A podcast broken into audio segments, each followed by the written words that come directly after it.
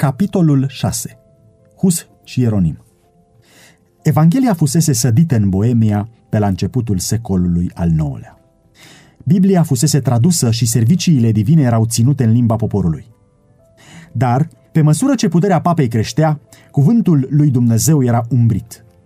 Grigore al VII-lea, care luase asupra sa lucrarea de a umili mândria regilor, nu urmărea să înrobească mai puțin poporul, și ca urmare a fost dată o bulă papală care interzicea oficierea slujbelor religioase în limba boemă.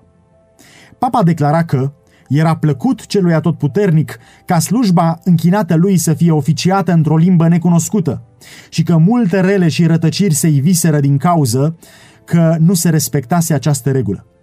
În felul acesta, Roma a decretat ca lumina cuvântului lui Dumnezeu să fie stinsă, iar poporul să fie ținut în întuneric. Dar cerul s-a îngrijit de alte mijloace pentru păstrarea bisericii sale. Mulți dintre valdenzii și albigenzii alungați de persecuție din căminele lor din Franța și Italia au venit în Boemia. Deși n-au îndrăznit să învețe în mod deschis, au lucrat cu râvnă în ascuns. Astfel, credința adevărată a fost păstrată de la un veac la altul. Înainte de zilele lui Hus, au existat în Boemia bărbați care s-au ridicat să condamne deschis corupția din biserică și decăderea poporului. Lucrarea lor a provocat un interes larg răspândit. Temerile ierarhiei papale au fost trezite și persecuția s-a dezlănțuit împotriva discipolilor Evangheliei. Obligați să se închine în păduri și munți, ei erau vânați de soldați și mulți au fost omorâți. După o vreme, s-a hotărât ca toți aceia care s-au depărtat de modul de închinare al Romei să fie arși. Însă, în timp ce își dădeau viața, creștinii priveau în viitor la triumful cauzei lor. Unul dintre aceștia, care învăța că mântuirea se putea găsi numai prin credința în Mântuitorul răstignit, declara în timp ce murea – Mânia dușmanilor adevărului se revarsă acum împotriva noastră, dar nu va fi întotdeauna așa. Se va ridica unul dintre oamenii de rând, fără sabie sau autoritate, și împotriva lui ei nu vor putea face nimic. Vremea lui Luther era încă departe, dar s-a ridicat deja omul a cărui mărturie împotriva Romei urma să zguduie popoarele. Jan Hus era de origine umilă și rămăsese orfan de timpuriu prin moartea tatălui său. Mama lui evlavioasă socotea educația și temerea de Dumnezeu ca fiind cele mai prețioase comori și a căutat să asigure fiului ei această moștenire. Hus a studiat la școala provincială și după aceea a mers la Universitatea din Praga, fiind primit ca student bursier. În călătoria spre Praga a fost însoțit de mama lui. Văduvă și săracă, ea nu avea daruri și bogăție lumească să dea fiului ei, dar când s-au apropiat de marele oraș, ea a îngenunchiat lângă tânărul orfan și a cerut asupra lui binecuvântarea tatălui lor ceresc. Puțin își dădeau seama atunci cum avea să primească răspuns la rugăciunea ei. La universitate, Jan Hus s-a distins repede prin străduințe neobosite și înaintare rapidă, în timp ce viața lui fără reproș, printr-o purtare amabilă și curtenitoare, i-au câștigat un respect unanim. El era un adept sincer al Bisericii Catolice și un cercetător sârguincios după binecuvântările spirituale pe care ea pretindea că le revarsă. Cu ocazia unui jubileu, a mers la spovedanie, a plătit cei din urmă bănuți din punga săracă și s-a unit cu ceilalți credincioși în procesiunile religioase pentru a se putea împărtăși din iertarea făgăduită. După terminarea cursurilor colegiului, a intrat în preoție și, devenind în scurtă vreme cunoscut, a fost chemat la curtea regelui. A fost numit profesor, iar mai târziu rector al universității în care se instruise. Doar în câțiva ani, umilul student bursier a devenit mândria țării, iar numele lui era cunoscut în Europa întreagă. Dar Hus și-a început lucrarea de reformă în alt domeniu. La câțiva ani după ce a primit ordinele preoției, a fost numit predicator la capela Betleem. Fondatorul acestei capele susținuse ca un lucru de mare importanță predicarea scripturilor în limba poporului. În ciuda împotrivirii Romei față de practica aceasta, ea nu fusese cu totul întreruptă în Boemia. Dar era totuși o mare necunoștință în ceea ce privește Biblia și, ca urmare, în mijlocul poporului de toate categoriile abundau cele mai rele vicii. Hus a denunțat aceste vicii fără cruțare, făcând apel la cuvântul lui Dumnezeu pentru a da tărie principiilor adevărului și curăției pe care el le susținea.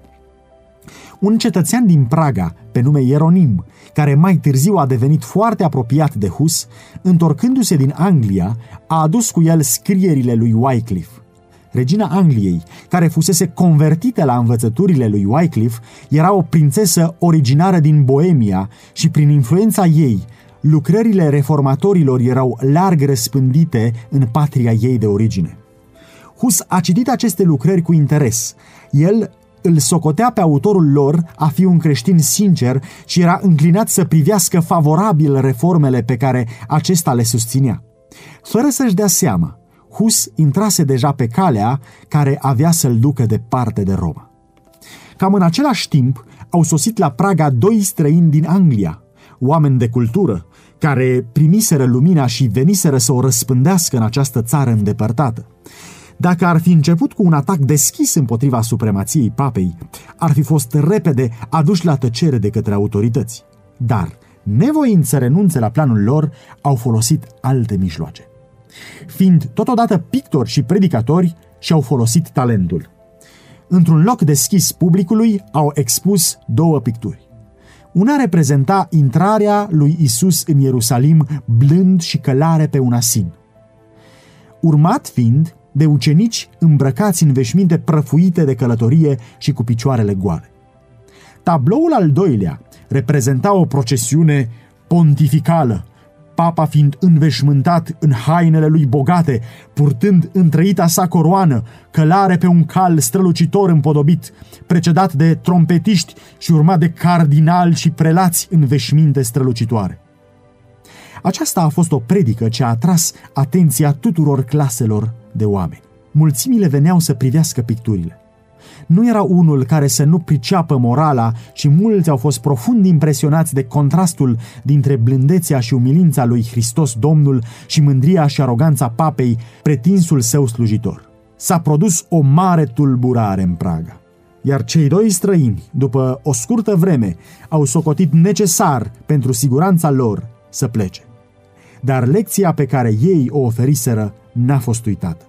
Tablourile au făcut o impresie profundă și asupra minții lui Hus și le-au condus la un studiu mai atent al Bibliei și al scrierilor lui Wycliffe. Cu toate că nu era pregătit încă să primească toate reformele susținute de Wycliffe, a văzut totuși mai clar caracterul adevărat al papalității și cu o înflecărare tot mai mare a denunțat mândria, ambiția și corupția ierarhiei papale. Din Boemia, lumina s-a răspândit în Germania, căci tulburările de la Universitatea din Praga au provocat retragerea a sute de studenți germani. Mulți dintre ei primiseră de la Hus pentru prima oară cunoștința despre Biblie, iar la întoarcere au răspândit Evanghelia în patrie. Veștile despre acțiunile din Praga au ajuns la Roma și Hus a fost somat să se prezinte înaintea papei. Dacă ar fi ascultat de aceasta, s-ar fi expus la o moarte sigură regele și regina Boemiei, universitatea, membrii, nobilimii și slujbașii guvernului s-au unit pentru a cere suveranului pontif să îngăduie ca Hus să rămână la Praga și să dea răspunsul printr-o delegație. În loc să răspundă favorabil la această cerere, papa a trecut la decata și condamnarea lui Hus și a pus orașul Praga sub interdicție. Pe vremea aceea, o astfel de sentință, oriunde ar fi fost pronunțată, producea o alarmă pe scară largă. Ceremoniile de care era însoțită erau astfel aranjate încât să răspândească groaza peste oamenii care îl priveau pe papa ca fiind însuși reprezentantul lui Dumnezeu, ținând cheile cerului și ale iadului și având puterea de a pronunța judecăți atât vremelnice cât și spirituale. Se credea că porțile cerului erau închise pentru regiunile lovite de interdicție, că atâta vreme cât papa nu schimba hotărârea, morții erau aruncați din locuințele fericirii. Ca o manifestare a acestei calamități îngrozitoare, toate slujbele religioase erau suspendate. Bisericile erau închise, căsătoriile erau oficiate în curtea bisericii, Morților li se refuza înhumarea în locurile consacrate pentru aceasta și erau înmormântați fără slujbe de îngropăciune în gropi sau pe câmp.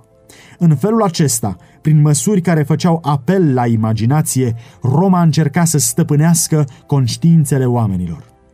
Orașul Praga era plin de tulburări. O mare parte dintre oameni îl acuzau pe Hus ca fiind cauza tuturor nenorocirilor și cerea să fie predat răzbunării Romei. Pentru a potoli furtuna, Hus s-a retras pentru un timp în satul natal. El le-a scris prietenilor pe care îi lăsase în Praga următoarele. Dacă m-am retras din mijlocul vostru, am făcut-o pentru a urma învățătura și exemplul lui Isus Hristos, ca să nu dau ocazie minților bolnave să-și atragă o condamnare veșnică și să nu fiu pentru cei credincioși un motiv de amărăciune și persecuție. M-am retras și pentru că am înțeles că preoții nelegiuiți ar putea continua pentru multă vreme să oprească predicarea cuvântului lui Dumnezeu în mijlocul vostru. Dar nu v-am părăsit pentru a mă lepăda de adevărul divin, pentru care, cu ajutorul lui Dumnezeu, sunt gata să mor. Hus nu și-a încetat preocupările, ci călătorea prin regiunile învecinate, predicând mulțimilor doritoare. În felul acesta, măsurile la care a recurs papa pentru a desfința Evanghelia au făcut ca ea să fie și mai mult răspândită. Nu putem face nimic împotriva adevărului, ci pentru adevăr. 2 Corinteni, capitolul 13, cu versetul 8. Mintea lui Hus, în această etapă a carierei sale, pare să fi fost scena unui conflict dureros. Cu toate că biserica căuta să-l intimideze cu tunetele ei, el nu renunțase la autoritatea ei. Biserica romană era încă pentru el mireasa lui Hristos, iar papa era reprezentantul și vicarul lui Dumnezeu. Hus se lupta împotriva abuzului de autoritate și nu împotriva principiului în sine. Acest fapt a produs o luptă teribilă pentru convingerile și înțelegerile lui și cererile conștiinței. Dacă autoritatea era dreaptă și infailibilă, așa cum o credea a fi, cum se făcea că el se simțea îndemnat să nu-i se supună? Să asculte? Vedea că este un păcat. Dar cum putea ca ascultarea de o biserică infailibilă să-l ducă într-o astfel de situație? Aceasta era pentru el o problemă de nerezolvat. Era îndoiala care îl chinuia ceas cu ceas. Singurul răspuns pe care l-a dat a fost că Acum se repetă ceea ce se întâmplase în zilele Mântuitorului, când preoții bisericii decăzuseră cu totul și foloseau autoritatea lor legală în scopuri ilegale. Aceasta l-a dus să adopte pentru conduita sa, cât și să predice altora, maxima ca învățăturile Scripturii oferite înțelegerii trebuie să îndrume conștiința, cu alte cuvinte, Dumnezeu vorbește prin Biblie și nu biserica ce vorbește prin preoți este călăuza infailibilă. Apoi, atunci când agitația din Praga s-a mai potolit, Hus s-a reîntors la capela Betleem pentru a continua cu și mai mare râvnă și curaj predicarea cuvântului lui Dumnezeu. Vrășmașii lui erau activi și puternici, dar regina și mulți nobili erau prietenii săi, poporul în mare număr era de partea lui – făcând comparație între învățăturile lui curate și înălțătoare, împreună cu o viață sfântă, dogmele degradante pe care le predicau romaniștii, cu avariția și desfrâul practicate de ei, mulți socoteau o adevărată onoare să fie de partea lui. Până acum, Hus fusese singur în lucrările lui, dar acum, Ieronim, care în timp ce era în Anglia primise învățăturile lui Wycliffe, s-a unit cu el în lucrarea de reformă. Cei doi urmau să fie de aici înainte uniți în viața lor și nici moartea n-avea să-i despartă. Strălucirea genului, elocvența și cultura, daruri care câștigă favoarea populară, erau posedate într-un grad deosebit de ieronim. Dar în acele calități care constituie adevărata tărie de caracter, Hus era mai puternic. Judecata lui calmă era ca o frână pentru spiritul impulsiv al lui Ieronim care, cu adevărată umilință, își dădea seama de valoarea acestuia și se supunea sfaturilor lui. Sub impulsul lucrărilor unite, reforma s-a întins mult mai repede. Dumnezeu a îngăduit ca o mare lumină să strălucească asupra minților acestor bărbați aleși, descoperindu-le multe din rădăcirile Romei. Dar ei n-au primit toată lumina care trebuie dată lumii. Prin acești slujitori ai săi, Dumnezeu conducea poporul afară din întunericul romanismului, dar mai existau multe și mari piedici ce trebuiau înfruntate. El i-a condus pas cu pas, pe măsură ce ei le puteau suporta. Ei nu erau pregătiți să primească dintr-o dată toată lumina. Dacă ar fi fost prezentată astfel, ca strălucirea de plină a soarelui de amiază, aceia care au stat multă vreme în întuneric s-ar fi îndepărtat de ea. De aceea, el le-a descoperit conducătorilor puțin câte puțin, pe măsură ce putea fi primită de popor. De la un secol la altul, alți lucrători credincioși aveau să urmeze pentru a conduce poporul mai departe pe calea reformei. Schisma din biserică continua.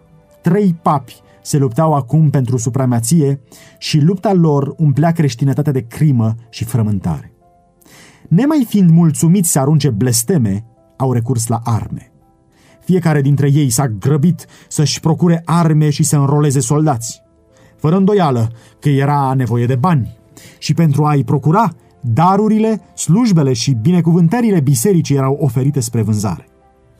Preoții la rândul lor, imitându-i pe superiori, au recurs la simonie și la război pentru a-și umili rivalii și pentru a-și întări puterea, cu o îndrăzneală zilnic crescândă. Hus tuna împotriva nelegiuirilor care erau îngăduite în numele religiei, iar poporul îi acuza în mod deschis pe conducătorii Romei ca fiind cauza nenorocirilor care copleșiseră creștinătatea. Din nou, orașul Praga părea că se află pe marginea unui conflict sângeros. Ca și în viacurile trecute, slujitorul lui Dumnezeu a fost acuzat ca fiind acela care nenorocește pe Israel. 1 Regi, capitolul 18, cu versetul 17. Orașul a fost pus din nou sub interdicție, iar Hus s-a retras în satul natal. Mărturia depusă cu atâta credincioșie din iubita lui capelă, Betlehem, se încheiase. El urma să vorbească întregii creștinătăți de la o tribună mai înaltă, înainte de a-și depune viața ca mărturie în favoarea adevărului. Pentru a remedia relele care tulburau Europa, a fost convocat un conciliu general la Constanța. Conciliul a fost convocat la dorința împăratului Sigismund de către unul din cei trei papi rivali, Ioan al XIII-lea. Cererea în favoarea unui conciliu era departe de a fi salutată de Papa Ioan, ale cărui caracter și purtări cu greu ar fi putut suporta cercetarea din partea prelaților, care erau tot atât de slabi în ceea ce privește morala, cum erau și membrii bisericii din acele vremuri însă el n-a îndrăznit să se împotrivească împotriva voinței lui Sigismund. Principalele obiective care trebuiau să fie rezolvate de acest conciliu erau acelea de a se pune capăt schismei din biserică și dezrădăcinarea ereziei. Ca urmare, cei doi papi rivali au fost somați să apară înaintea lui ca și propagatorul fruntaș al vederilor noi, Ioan Hus. Cei din tâi având grijă de propria siguranță, n-au venit în persoană, ci au fost reprezentați prin delegații lor. Papa Ioan, cel care convocase conciliul, a venit cu multă neîncredere, bănuind planul ascuns al împăratului de Aldemite, temându-se că va trebui să dea socotală pentru viciile care pângăriseră Tiatira, ca și pentru crimele cu ajutorul cărora și-o câștigase. Cu toate acestea, și-a făcut intrarea în orașul Constanța cu mare pompă, însoțit de ecleziasticii cu cel mai înalt rang și urmat de o suită de curteni. Tot clerul și demnitarii orașului, împreună cu o mulțime imensă de cetățeni, au ieșit să-l salute. Deasupra capului avea un baladachin aurit purtat de patru șefi magistrați. Înaintea lui era ostia, iar veșmintele bogate ale cardinalilor și ale nobililor ofereau o priveliște impunătoare. În același timp se apropia de Constanța un alt călător. Hus era conștient de primejdiile care îl amenințau. El s-a despărțit de prieteni ca și când nu i-ar mai fi întâlnit niciodată și a pornit în călătorie având simțământul că ea îl va duce la rug. Cu toate că primise un bilet de liberă trecere de la regele Boemiei, precum și unul de la împăratul Sigismund în timpul călătoriei, el și-a făcut toate aranjamentele în eventualitatea morții sale. Într-o scrisoare adresată prietenilor din Praga, spunea Frații mei, plec cu un bilet de liberă trecere de la rege pentru a mă întâlni cu numeroșii mei vrășmași de moarte. Mă încred însă în atotputernicul Dumnezeu, în Mântuitorul meu. Cred că El va asculta rugăciunile voastre fierbinți, că va pune în gura mea înțelepciunea și prevederea sa pentru ca să le pot sta înainte și că îmi va da Duhul Sfânt pentru a mă întări în adevărul său, așa ca să pot face față cu mult curaj ispitelor, închisorii și, dacă va fi necesar, unei morți crude. Iisus Hristos a suferit pentru cei iubiți ai Lui și pentru aceea să ne mirăm că ne-a fost lăsat exemplul Său ca să suferim și noi cu răbdare toate lucrurile pentru mântuirea noastră? El este Dumnezeu, iar noi suntem creaturile sale. El este Domnul, iar noi suntem slujitorii săi. El este stăpânul lumii, iar noi suntem muritori, vretnici de dispreț. Și cu toate acestea, El a suferit. De ce atunci să nu suferim și noi, îndeosebi atunci când suferința este pentru curăția noastră? De aceea, dragii mei, dacă moartea mea ar putea contribui la slava sa, rugați-vă ca ea să vină cât mai repede și pe mine să mă facă în stare să suport toate nenorocirile cu statornicie. Dar dacă este mai bine să mă reîntorc la voi, să ne rugăm Domnului să mă întorc fără pată, adică să nu retrag nicio literă din adevărul Evangheliei pentru a lăsa fraților un exemplu desăvârșit de urmat. S-ar putea, deci, să nu mai vedeți fața la Praga. Dar dacă voia lui Dumnezeu cel atotputernic va binevoi să mă redea vouă, atunci să mergem înainte cu o inimă mai hotărâtă în cunoașterea și în dragostea legii sale. Într-o altă scrisoare către un preot care devenise ucenicul Evangheliei, Hus vorbea cu adâncă smerenie despre greșelile lui, acuzându-se de a fi simțit plăcere în purtarea hainelor bogate și de a fi risipit ceasuri în ocupații ușuratice. Apoi adăuga cu sfaturi mișcătoare, slava lui Dumnezeu și mântuirea sufletelor să ocupe mintea ta și nu posedarea de bunuri și averi. Ferește-te să-ți împodobești casa mai mult decât sufletul și, mai presus de toate, acordă toată atenția clădirii spirituale. Fie vlavios și smerit cu cei săraci și nu-ți folosi averea în petreceri.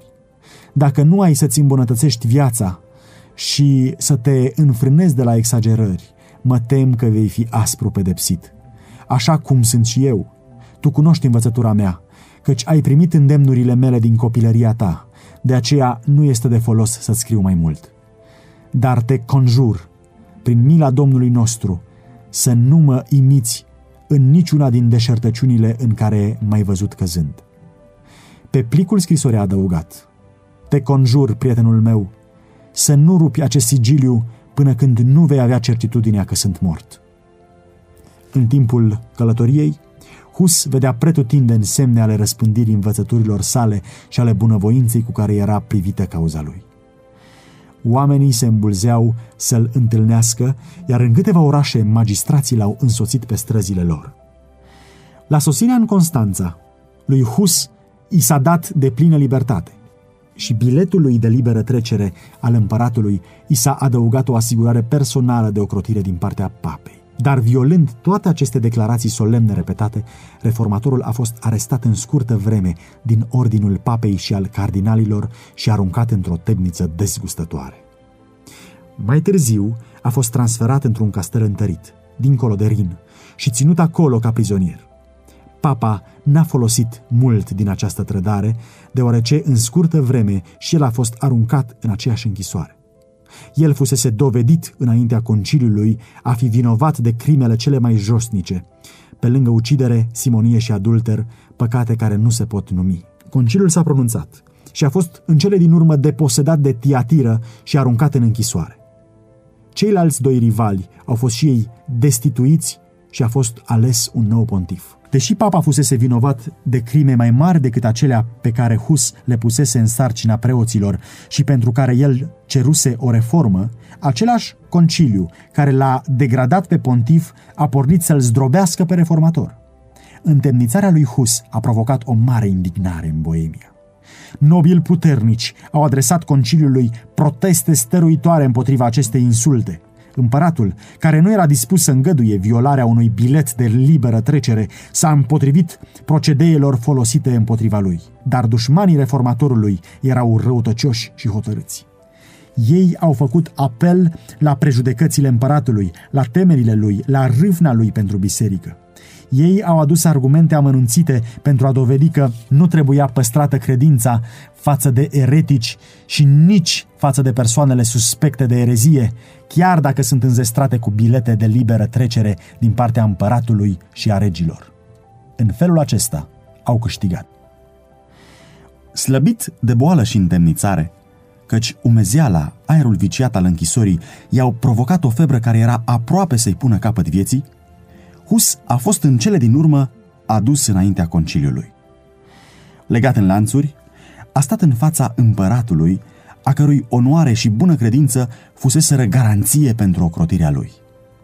În timpul acestui proces îndelungat, el a susținut cu statornicie adevărul și, în fața demnitarilor bisericii și ai statului, el a înălțat un protest solemn și credincios împotriva corupției ierarhiei papale. Când i s-a cerut să-și renege învățăturile sau să sufere moartea, el a ales martiriul. Harul lui Dumnezeu l-a susținut. În timpul săptămânilor de suferință dinaintea sentinței finale, pacea cerului i-a umplut sufletul.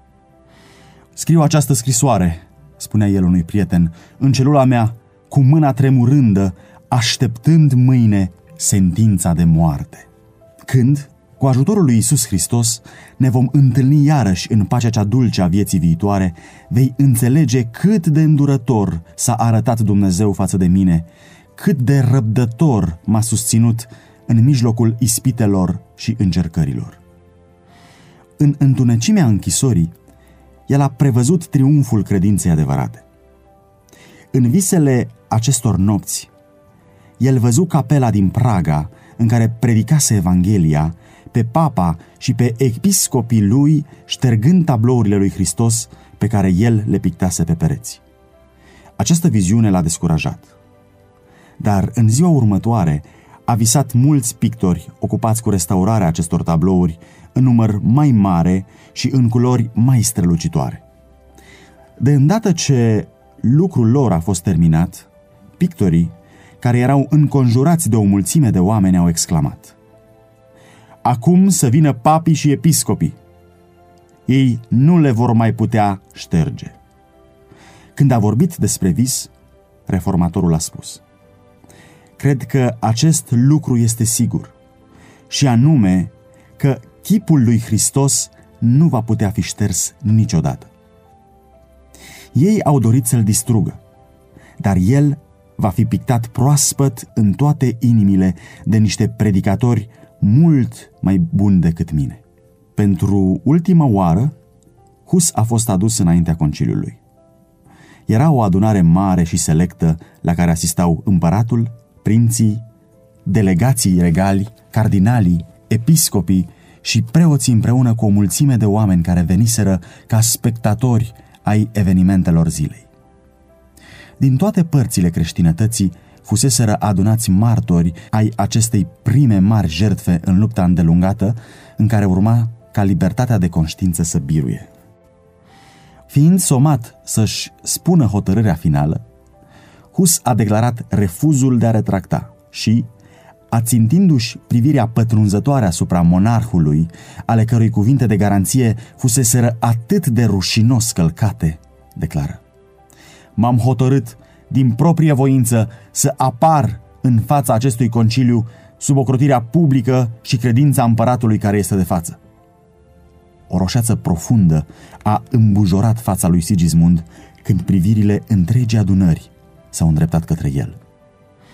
Sentința fiind pronunțată, a început ceremonia degradării.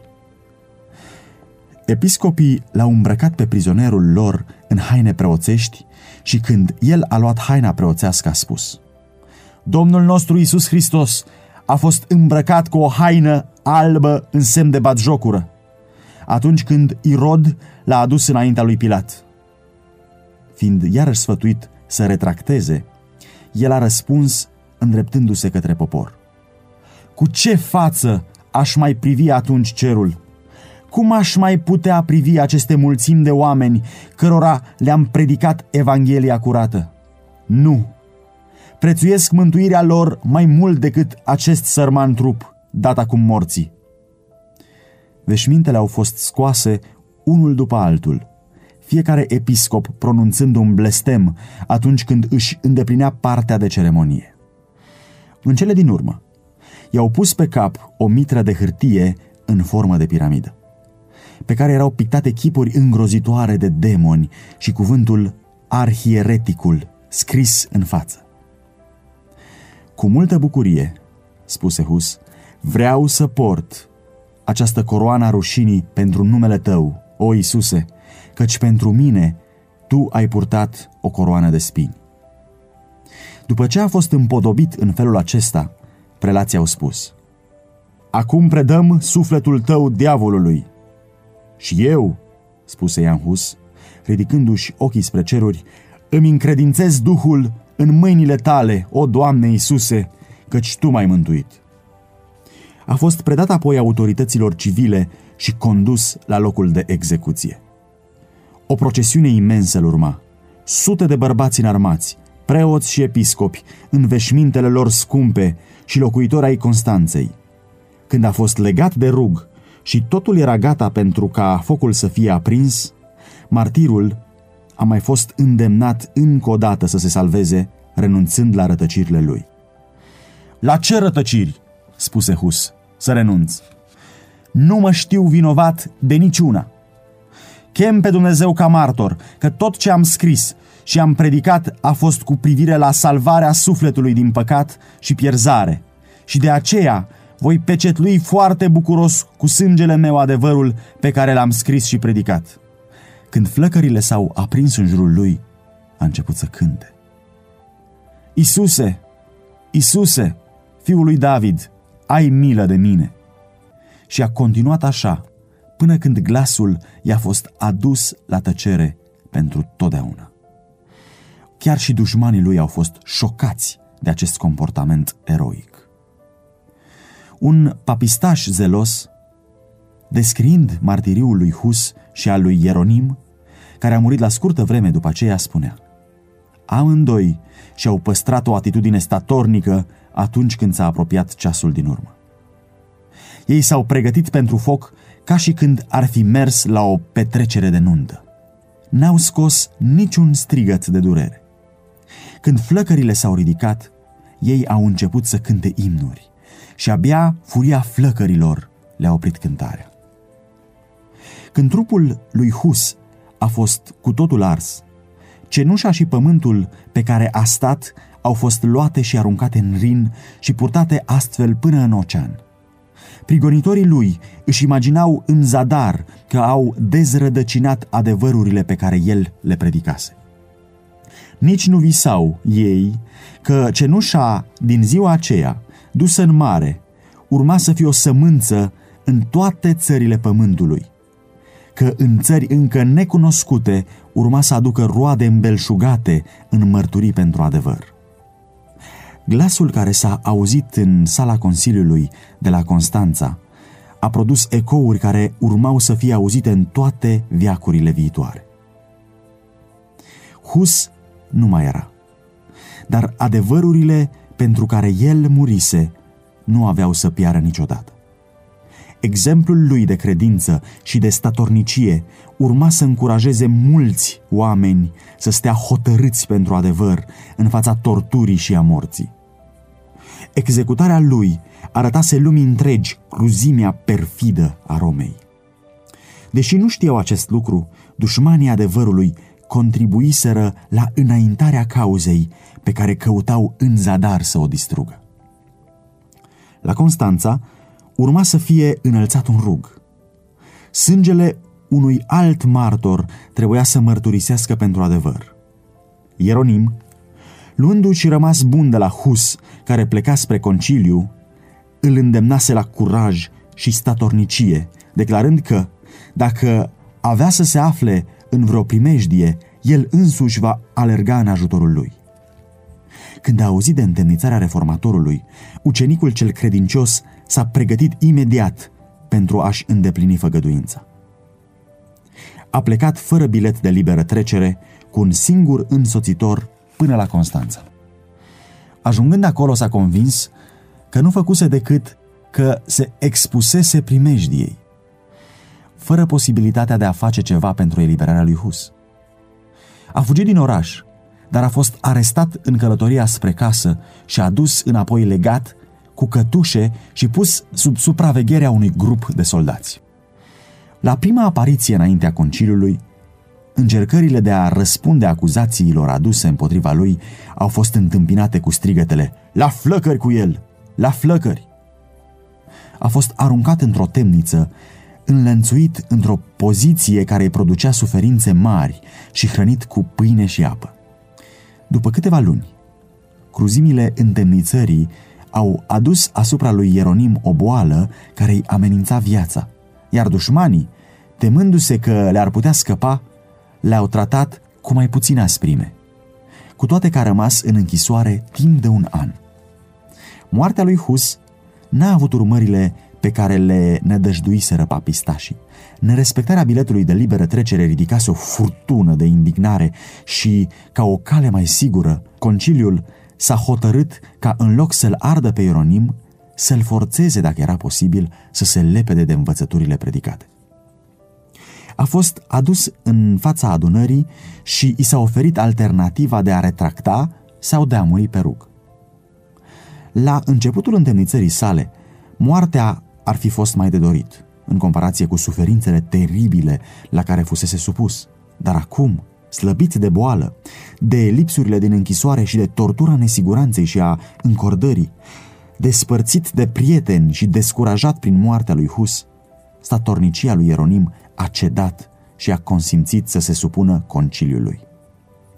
S-a angajat să adere la credința catolică și a acceptat acțiunea conciliului de condamnare a învățăturilor lui Wycliffe și Hus, cu excepția adevărurilor sfinte pe care ei le predicaseră.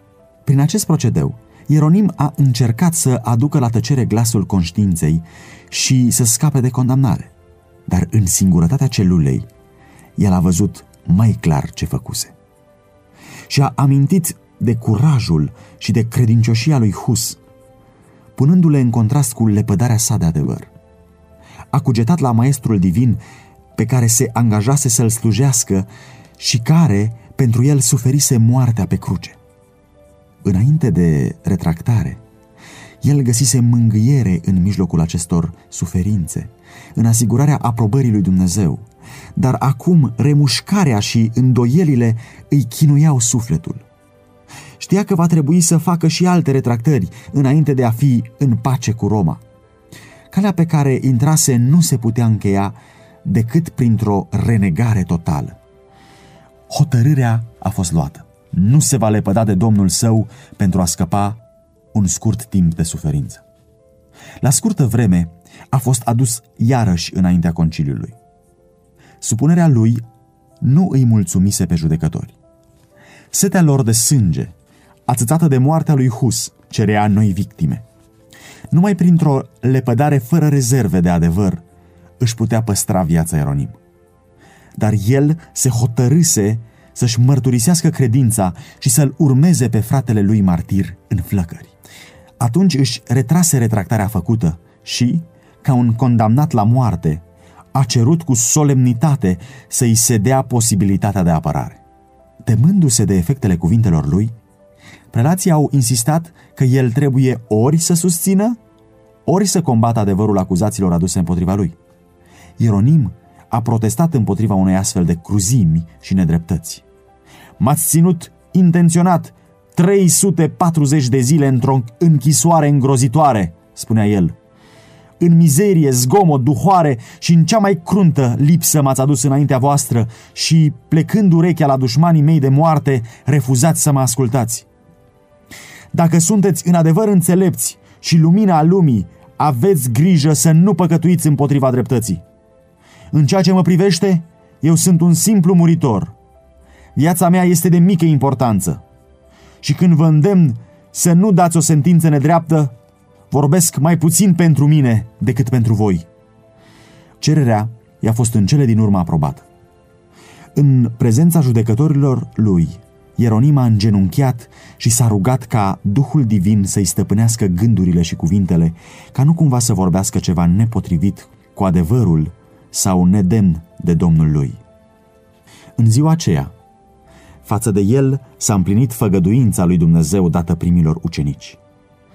Veți fi duși înaintea dregătorilor, a împăraților pentru numele meu, ca să slujiți ca mărturie înaintea lor și înaintea neamurilor. Dar, când vă vor da în mâna lor, să nu vă îngrijorați, gândindu-vă cum sau ce veți spune, căci ce veți avea de spus vă va fi dat chiar în ceasul acela, fiindcă nu voi veți vorbi, ci Duhul Tatălui vostru va vorbi în voi. Matei, capitolul 10, versetele de la 18 la 20. Cuvintele lui Ieronim au produs uimire și admirație chiar și dușmanilor lui. Timp de un an întreg fusese închis într-o temniță, neavând posibilitatea să citească sau să vadă în mari suferințe fizice și încordare mentală. Cu toate acestea, el prezenta argumentele cu o limpezime și putere atât de mare ca și când ar fi avut ocazia netulburată de a studia. A îndreptat atenția ascultătorilor lui către șirul lung de bărbați sfinți care fuseseră condamnați de judecătorii nedrepți. Apoi, în orice generație, au fost oameni care, căutând să ridice poporul din vremea lor, au fost condamnați și lepădați, dar care, după aceea, au fost socotiți vretnici de cinste. Hristos însuși a fost condamnat ca răufăcător de către un tribunal nedrept. Cu ocazia retractării, Ieronim consimțise la justeția sentinței de condamnare a lui Hus. Acum s-a declarat pocăința și a dat mărturie în favoarea nevinovăției și a sfințeniei martirului. Le-am cunoscut din copilărie, spunea el. A fost un bărbat excelent, drept și sfânt. A fost condamnat în ciuda nevinovăției lui. Și eu, și eu sunt gata să mor. Nu mă voi da înapoi de la chinurile pregătite pentru mine de către dușmani și de către martori mincinoși, care într-o zi vor da socoteală de înșelătoriile lor înaintea Dumnezeului cel mare, pe care nu-l poate amăgi nimeni. În autoacuzarea adusă pentru lepădarea adevărului, Ieronim a continuat. Dintre toate păcatele pe care le-am săvârșit din tinereța mea, nici unul nu mi-apasă atât de greu sufletul și nu-mi produce atâtea remușcări amare ca acela pe care l-am săvârșit în acest loc fatal, când am fost de acord cu sentința nelegiuită dată împotriva lui Wycliffe și împotriva Sfântului Martir Ian Hus, stăpânul și prietenul meu.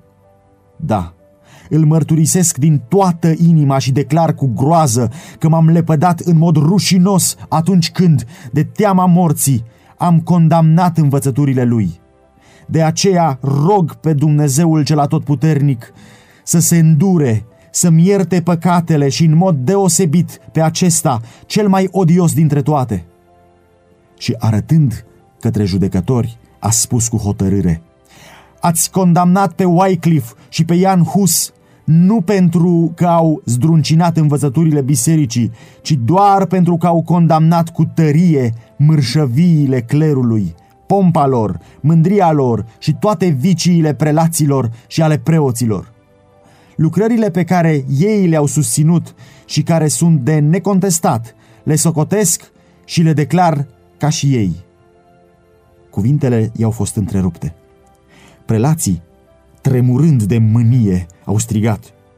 Ce nevoie mai este de altă dovadă? Îl vedem cu ochii noștri pe cel mai încăpățânat dintre eretici.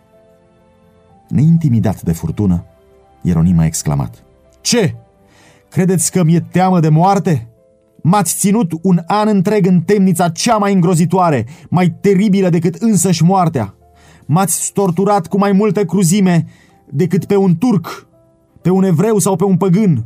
Iar carnea mi s-a dezlipit de vie de pe oasele mele și cu toate acestea nu mă plâng. căci văicărelile vin rare ori de la un om de inimă și spirit. Dar nu mai pot face nimic decât să-mi exprim uimirea în fața unei astfel de barbarii față de un creștin. Din nou a izbucnit furtuna mâniei, iar Ieronim a fost dus în grabă înapoi la închisoare. Cu toate acestea, în adunare au fost unii asupra cărora cuvintele lui au făcut o impresie adâncă și care doreau să-i scape viața. A fost vizitat de către demnitarii bisericii și îndemnat să se supună conciliului. I-au fost prezentate perspectivele cele mai strălucite ca răsplată pentru renunțarea la împotrivirea față de Roma. Dar, ca și domnul său atunci când i s-a oferit slava lumii, Ieronim a rămas statornic. Dovediți-mi din Sfintele Scripturi că sunt greșit, spunea el, și voi retracta. Sfintele Scripturi, a exclamat unul dintre ispititorii lui. Toate trebuie judecate prin ele? Cine le putea înțelege până când biserica nu le-a interpretat? Sunt oare tradițiile oamenilor mai demne de crezare decât Evanghelia Mântuitorului nostru? A răspuns Ieronim. Pavel nu îndemna pe aceea cărora le scria să asculte de tradițiile oamenilor, ci zicea, cercetați scripturile. Ereticule, îi se răspundea, îmi pare rău că am discutat atât de mult cu tine. Văd că ești mânat de diavolul. Peste scurtă vreme, sentința de condamnare a fost pronunțată. A fost dus în același loc în care Hus își dăduse viața. A mers cântând pe drum, cu fața luminată de bucurie și pace. Privirea îi era ațintită către Hristos, iar moartea își pierduse groaza. Când călăul a trecut în spatele lui ca să aprindă focul, martirul a exclamat. Vino în față și ai curaj, aprinde focul în fața mea. Dacă m-aș fi temut, n-aș fi fost aici. Ultimele cuvinte, rostite în timp ce flăcările îl învăluiau, au fost o rugăciune. Doamne, Părinte Atotputernic, ai milă de mine și iartă-mi păcatele, căci Tu știi că totdeauna am iubit adevărul Tău. Glasul i-a încetat, dar buzele au continuat să se miște în rugăciune. După ce focul și-a făcut lucrarea, cenușa martirului împreună cu pământul pe care a stat a fost strânsă, asemenea aceleia a lui Hus a fost aruncată în rin. Așa s-au stins credincioșii purtători de lumina lui Dumnezeu. Dar lumina adevărului pe care ei l-au vestit, lumina exemplului lor eroic, nu putea fi stinsă. Oamenii ar fi putut mai degrabă să încerce să întoarcă soarele înapoi de pe drumul lui decât să oprească zorii acelei zile care era gata să se revarse asupra lumii. Executarea lui Hus aprinsese un foc de indignare și oroare în Boemia. Întreaga națiune simțea că el căzuse victimă datorită răutății preoților și trădării împăratului. El a fost declarat un învățător credincios al adevărului, iar conciliul care i-a hotărât moartea a fost acuzat ca fiind vinovat de crimă. Învățăturile lui atrăgeau acum o atenție mai mare decât oricând mai înainte. Prin edictele papale, scrisorile lui Wycliffe fuseseră condamnate la flăcări. Dar acelea care scăpaseră de distrugere au fost acum scoase din ascunzători și studiate în legătură cu Biblia sau cu unele părți din ea pe care poporul și le putea procura și mulți au fost conduși în felul acesta să primească credința reformatorului. Ucigașii lui Hus n-au stat liniștiți văzând triumful cauzei. Papa și împăratul s-au unit să zdrobească această mișcare și armatele lui Sigismund au năvălit în Boemia. Dar s-a ridicat un liberator, Zisca, care îndată după începerea războiului a orbit cu totul, dar care era unul din cei mai pricepuți generali din vremea lui, a fost conducătorul boemilor. Încrezându-se în ajutorul lui Dumnezeu și în dreptatea cauzei lor, acest popor a înfruntat armatele cele mai puternice care puteau fi aduse împotriva lor. Mereu și mereu împăratul, aducând forțe noi, invada Boemia numai pentru a fi respins în mod rușinos. Husiții se ridicaseră mai presus de teama de moarte și nimeni nu li se putea împotrivi.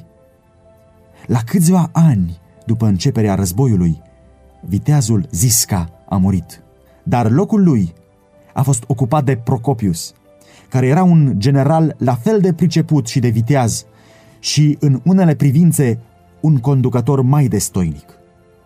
Vrășmașii boemilor, auzind că luptătorul orb a murit, au socotit ocazia favorabilă de a recâștiga tot ce pierduseră. Papa a proclamat o cruciadă împotriva husiților și din nou a fost trimisă o forță imensă în Boemia numai pentru a suferi o înfrângere teribilă. A fost proclamată o altă cruciadă. În toate țările papale ale Europei au fost strânse muniții, bani și oameni. Mulțimile adunate sub steagul papei au fost asigurate că până la urmă se va termina cu ereticii husiți. Încrezători în victorie, forța cea mare a intrat în Boemia. Poporul s-a unit pentru a-i respinge.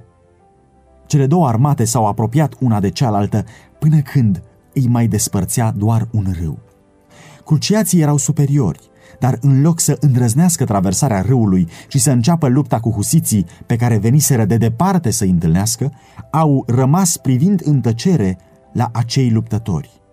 Deodată, o groază misterioasă a căzut peste armată. Fără să dea nicio luptă, forța aceea puternică s-a rupt și s-a răspândit ca și cum ar fi fost urmărită de o putere nevăzută. Un mare număr dintre ei au fost măcelăriți de către armata husită, care a pornit în urmărirea fugarilor și o pradă imensă a căzut în mâinile biruitorilor. Astfel că războiul, în loc să-i sărăcească, i-a îmbogățit pe boemi. După alți câțiva ani, sub un nou papă, a fost pornită o altă cruciadă. Ca și mai înainte, au fost adunați oameni și mijloace din toate țările Europei aflate sub jurisdicția papei. Acelora care se angajau în această întreprindere primejdioasă li se promitea mult.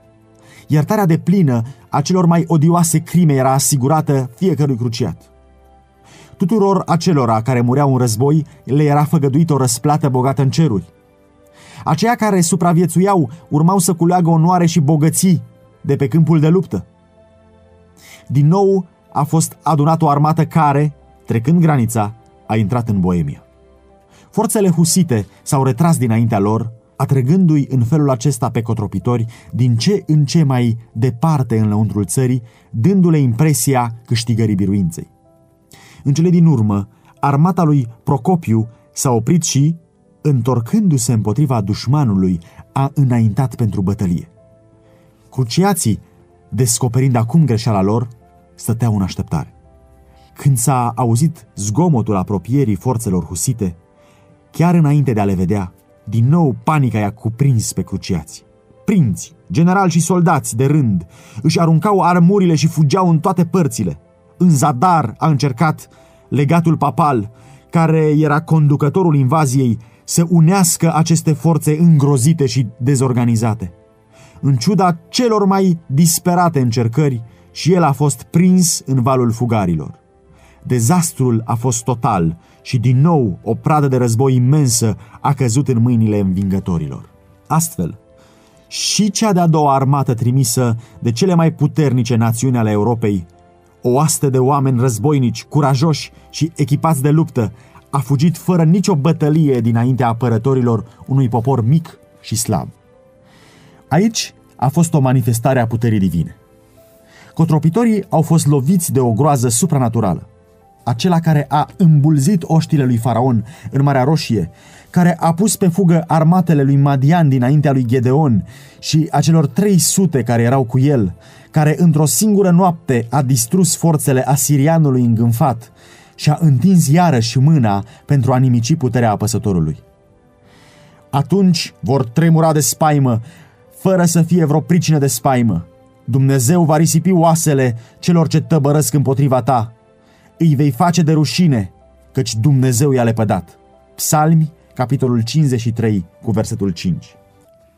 Conducătorii papali, pierzând nădejdea cuceririi prin forță, au recurs în cele din urmă la diplomație. a intervenit un compromis prin care, în timp ce se pretindea asigurarea libertății de conștiință boemilor, în realitate îi trăda în puterea Romei. Boemii au specificat patru puncte ca fiind condiții ale păcii cu Roma. Predicarea liberă a Bibliei, dreptul întregii biserici la pâine și vin cu ocazia mesei Domnului și folosirea limbii materne la slujbele religioase, excluderea clerului din toate slujbele și autoritatea lumească, iar în cazul delictelor trebuia aplicată în mod egal pentru preoți și laici jurisdicția tribunalelor civile. În cele din urmă, autoritățile papale au fost de acord ca cele patru puncte ale husiților să fie acceptate, dar că dreptul de a le explica, adică de a hotărâ interpretarea lor precisă, să aparțină conciliului, cu alte cuvinte papei și împăratului. Pe acest temei s-a intrat într-o înțelegere și Roma a câștigat prin prefăcătorie și înșelăciune ceea ce nu câștigase prin luptă. Căci primind propria interpretare a prevederilor husite, ca și a Bibliei, ea le putea schimba înțelesul pentru a merge după planurile proprii. O mare clasă de oameni din Boemia, văzând că aceasta le trădase libertățile, n-a fost de acord cu această convenție. S-au produs disensiuni și despărțiri care au dus la lupte și vărsare de sânge în mijlocul lor. În aceste lupte a căzut și nobilul Procopius, iar libertățile din Boemia au dispărut. Sigismund, trădătorul lui Hus și Ieronim, a devenit rege al Boemiei și, neținând seama de jurământul de a menține drepturile boemilor, a întărit papalitatea. Dar prin supunerea lui față de Roma, el n-a câștigat decât puțin. Vreme de 20 de ani, viața îi fusese plină de primejdii și trudă. Armatele lui fusese răzdrobite, iar tezaurul fusese secătuit de o luptă îndelungată și inutilă. Iar acum, după o domnie de un an, a murit lăsând regatul pe marginea unui război civil și, ca moștenire posterității, un nume stigmatizat de infamie. Frământările, luptele și vărsările de sânge au continuat. Din nou armatele străine au invadat Boemia, iar neînțelegerile interne au continuat să macine națiunea. Aceia au rămas credincioși Evangheliei, au fost supuși unei persecuții sângeroase ca și frații lor de odinoară care, intrând în convenție cu Roma, au asimilat rătăcirile ei, aceia care au rămas la vechea credință s-au organizat într-o biserică deosebită, luând numele de frați uniți. Această acțiune a atras asupra lor blesteme din partea tuturor claselor sociale. Cu toate acestea, hotărârea lor a rămas nezdruncinată. Obligați să-și caute adăpostul în păduri și peșteri, ei se adunau încă pentru a citi cuvântul lui Dumnezeu și pentru a se uni în rugăciune. Prin soli trimiși în mod secret în diferite țări, au descoperit că aici și colo se aflau martori izolați ai adevărului, câțiva într-un oraș, câțiva în altul, ca și ei, obiect al persecuției, și că în munții Alpi era o biserică veche, stând pe temelia Scripturii și protestând împotriva corupțiilor idolatre ale Romei. Această veste a fost primită cu bucurie mare și s-a legat o corespondență cu creștinii valdenzi. Credincioși Evangheliei, boemii au așteptat prin noaptea persecuției lor, în cea mai întunecată oră, îndreptându-și privirea către orizont ca niște oameni care așteaptă dimineața. Soarta le-a hărăzit să treacă prin zile grele, dar și-au amintit de cuvintele pe care Hus le spusese pentru prima oară și repetate apoi de Ieronim că trebuie să mai treacă un secol înainte de a se crăpa de ziua. Acestea au fost pentru taboriți, adică husiți, ceea ce au fost cuvintele lui Iosif pentru seminția lui Israel din casa robiei.